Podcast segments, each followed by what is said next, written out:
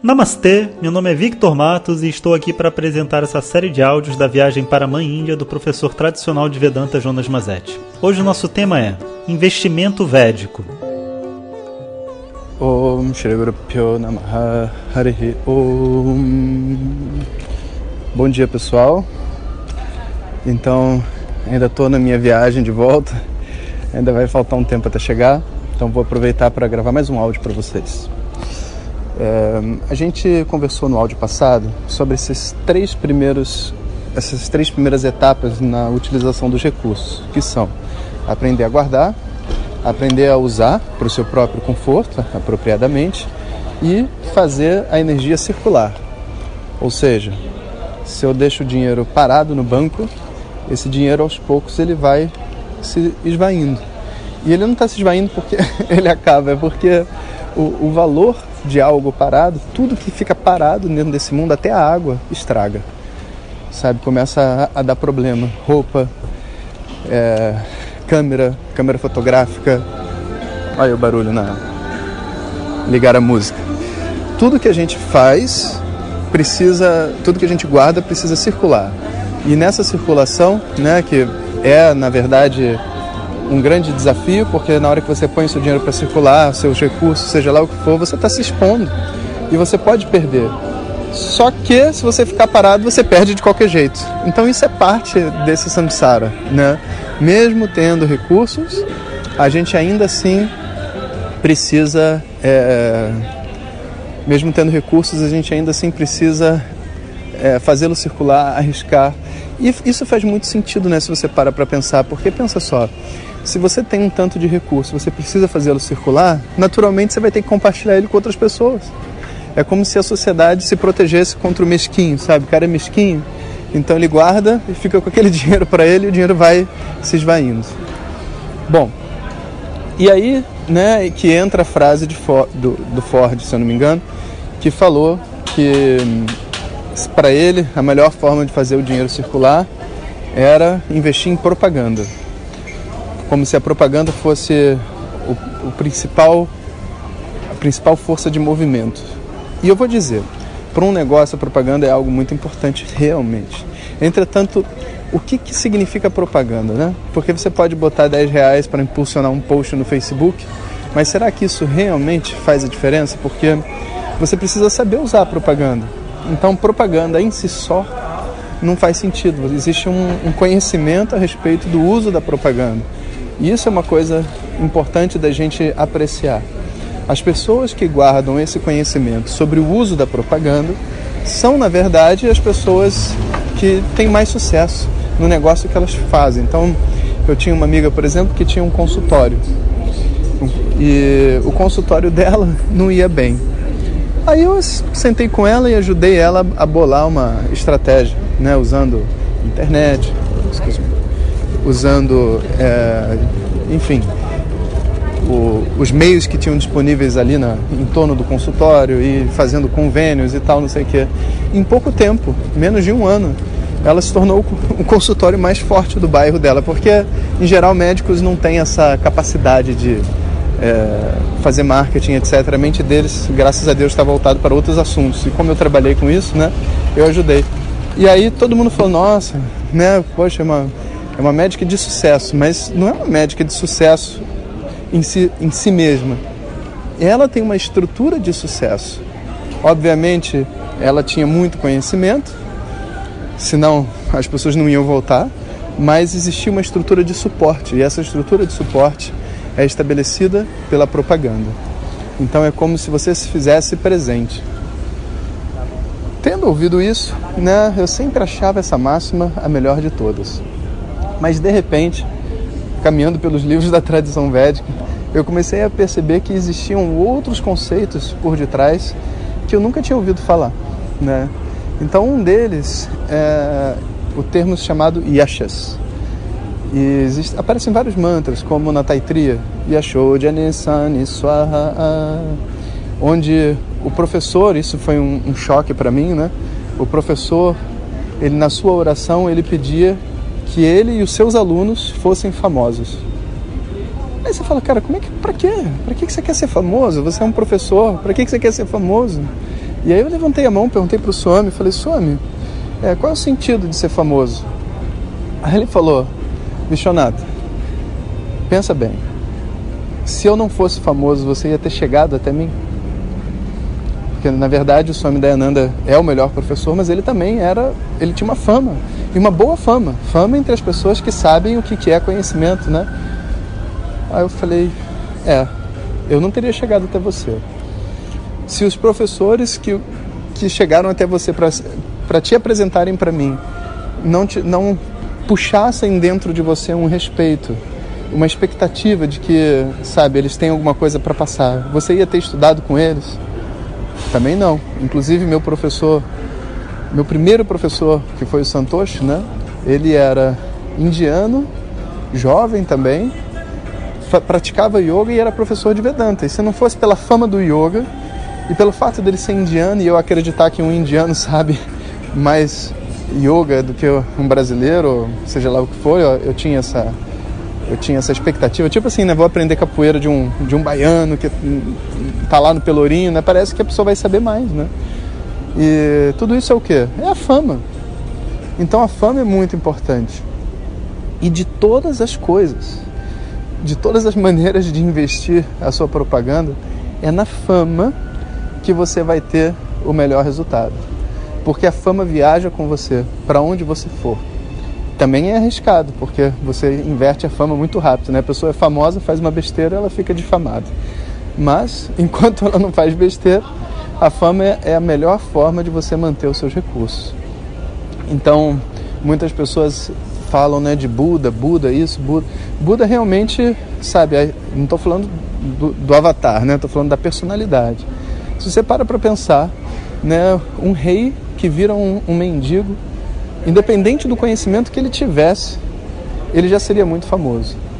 Porque ele fez algo que ninguém nunca imaginaria fazer.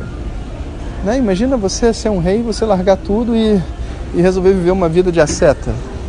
Né? Então, todas essas coisas, todas essas asceses e tudo mais, trazem fama.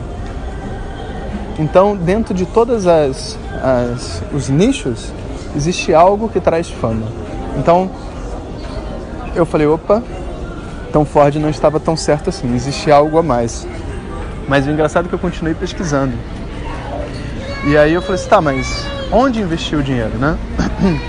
Porque não adianta a gente não adianta a gente saber, tudo bem, eu, fama é o melhor investimento, mas como que eu vou investir na fama?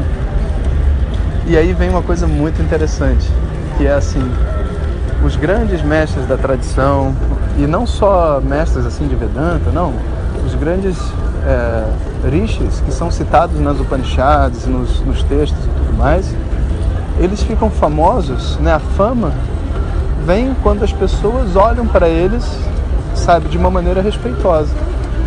Como se a pessoa, tipo assim, tivesse os recursos que ela tem, mas ao mesmo tempo ela não fosse um alvo de crítica das pessoas, né? E, e adivinha por quê?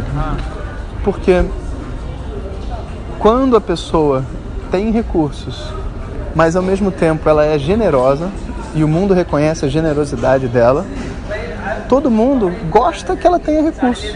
Ninguém fica assim, pô, né? Tipo assim, você pode, você pode dizer assim, vamos imaginar, olha aquele padre, né? A igreja dele tem cheio de dinheiro, os caras nadam no dinheiro e não sei o quê. Agora imagina que essa mesma igreja tem um programa social, sabe, fantástico e etc e tal, e que ajudou um monte de gente, não sei o quê. E tá todo mundo dando dinheiro para a igreja. Ninguém agora consegue dizer assim, olha aquele padre. Ninguém vai, todo mundo vai falar, cara, que bom que o dinheiro foi parar na mão de alguém que sabe usar e que está fazendo bem para as pessoas. É ou não é? Então, a generosidade é, na verdade, o maior portal para fama do mundo. Então, tipo, se você for ver né, o que, que a gente respeita das pessoas que têm poder, são as pessoas que usam o seu poder para proteger as outras pessoas. Então, se o Ford só tivesse mais um real, eu diria para ele compartilhar com alguém, sabe, que realmente estivesse precisando desse um dinheiro, e isso ia abrir para ele outras portas que ele nem poderia imaginar. E a tradição védica ainda vai além, porque existe dentro dessa história um lado dela que é o, o benefício direto que a fama traz, mas existe também uma coisa chamada punya, que é quando eu faço uma ação boa, naturalmente eu estou produzindo bons karmas para mim. Estou trazendo para mim uma boa sorte, estou trazendo para mim novas oportunidades, estou trazendo para mim estar no lugar certo, na hora certa. Né? E, e, e se você parar para pensar, essa sorte para um negócio é tudo. É mais do que a fama. É como se a fama fosse uma porta para sorte. Mas aí tem então mais um item dentro dessa história para terminar, é o último. Qual? São os rituais e orações. Porque rituais e orações, né, para aqueles que acreditam e têm essa convicção interna, são capazes de abrir uma pessoa na direção daquilo que ela quer buscar dentro do mundo. Seja encontrar um professor, seja passar por uma dificuldade emocional, seja um, um, o, o sucesso da sua empresa. E eu com certeza diria para Ford, Ford, se você tivesse só um real, você colocaria num templo e pediria. E o templo não vai pegar o dinheiro e vai queimar, não. O templo vai pegar esse dinheiro e vai usar para alguma coisa que seja útil para a sociedade, né? E, mas com certeza seria o que eu, o, o que eu faria. Se você para para pensar, né? Todos os é, rituais e orações também não são um desperdício de recursos, sabe? É, é quase como se fosse uma forma é, muito limpa e sincera de você converter os recursos que você tem para pessoas que precisam. E você não vai fazer, você não vai fazer doação para quem não precisa, você vai fazer doação para quem precisa. E você vai fazer pedidos, né, orações e etc com pessoas que são, enfim, né, que trabalham com isso, mas que também que não são marajás, que são pessoas que vivem uma vida sincera, então, quando você para para ver, é como se você tivesse botado a sua energia num canal que vai se multiplicar para o mundo. Então, se eu tiver que dar aula de Vedanta, eu vou dar aula para quem? Eu quero dar aula não é para quem pode pagar, eu quero dar aula para quem tem realmente condições de entender.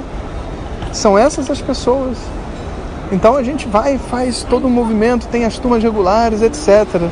Né? E se e se não for possível para uma pessoa, por exemplo, é, pagar? Bom, se não é possível, a gente dá uma bolsa. Se for possível para nós, não existe um programa de bolsa, ué, por que não? E aí, se, se, se, tudo bem, aí eu cheguei aqui lá na Índia, né, para estudar. E o que, que o professor quer saber? Você já pagou a inscrição? Não, ele quer saber, Bichonato, como é que estão seus alunos? Você está estudando? Tipo, esse conhecimento que, que eu dei para você, está sendo multiplicado para as outras pessoas? É a única coisa que importa. Esse de verdade é o verdadeiro, a verdadeira riqueza de uma pessoa. É o quanto que ela consegue multiplicar aquilo que ela tem. E quando a gente diz multiplicar, não é multiplicar para si, é multiplicar para o mundo. Né? E o mundo inclui a si mesmo. Essa é uma das razões pelo qual muitas pessoas não conseguem ter sucesso nos seus negócios, porque o negócio começa a ficar bom, ela começa a ganhar dinheiro, aí ela esquece que esse dinheiro não é dela, põe tudo no bolso e vai embora e o negócio quebra, porque todo tipo de negócio necessita de um investimento, de uma atualização constante. Né? E é, na verdade, quase como um casamento, né? um processo de, de maturidade que a gente precisa ir adquirindo e, e fazendo ali dentro. Né? Bom, Espero que vocês tenham gostado desses dois áudios. Estou a caminho do Brasil. Daqui a pouco eu estou chegando e a gente vai ter novidades por aí. Então fiquem ligados porque a gente fez o, a agenda, o fortalecimento do Sankalpa. A gente, vocês me acompanharam na Índia e já já a gente vai começar um programa novo. Eu estou com algumas questões porque eu acho que os meus alunos especificamente eles iam se beneficiar muito se eu desse um curso sobre rituais. E, então eu, eu, só que eu não sei se vai dar tempo esse ano, tô com essa. tô só compartilhando com vocês, né? Se, até se algum de vocês tiver o interesse, né, fica ligado. Então, eu estava querendo dar um curso sobre rituais, mas eu não sei se dará tempo. Eu acho também que a gente precisa de alguma forma começar um, um programa de meditação como esse que a gente fez durante a viagem, mas é, no ano passado, no ano, é, eu acho que foi ano passado, a gente fez um programa tão bonito, sabe? Com todo mundo meditando junto de manhã. É outra coisa que eu, teria, que eu tenho vontade de fazer. Né? E eu acho que tem alguns outros temas mais conectados com Vedanta e abertura da mente, sabe? Como, por exemplo, contar algumas histórias da tradição para vocês, que eu acho que pode ser, pode ser algo muito bom para todo mundo, né? Eu acho que é até mais compatível com esse formato de, de WhatsApp, né? Então, se você por acaso se interessar por alguma dessas coisas, coloca lá no Facebook para eu saber, né? E daqui a pouquinho a gente vai contando para vocês o que vai acontecer. Um abraço a todos, tudo de bom, muita luz. Om Sahana Bhavatu Sahana Bhunaktu Sahaviryam Mavidvishavahai Om Shanti Shanti Shanti Se você quiser receber nossas mensagens diretamente no seu WhatsApp, peça para quem te encaminhou este áudio para compartilhar o nosso contato. E nos envie a mensagem Quero Receber. Mais informações www.vedanta.com.br. Até o próximo áudio. Om Tat Sat.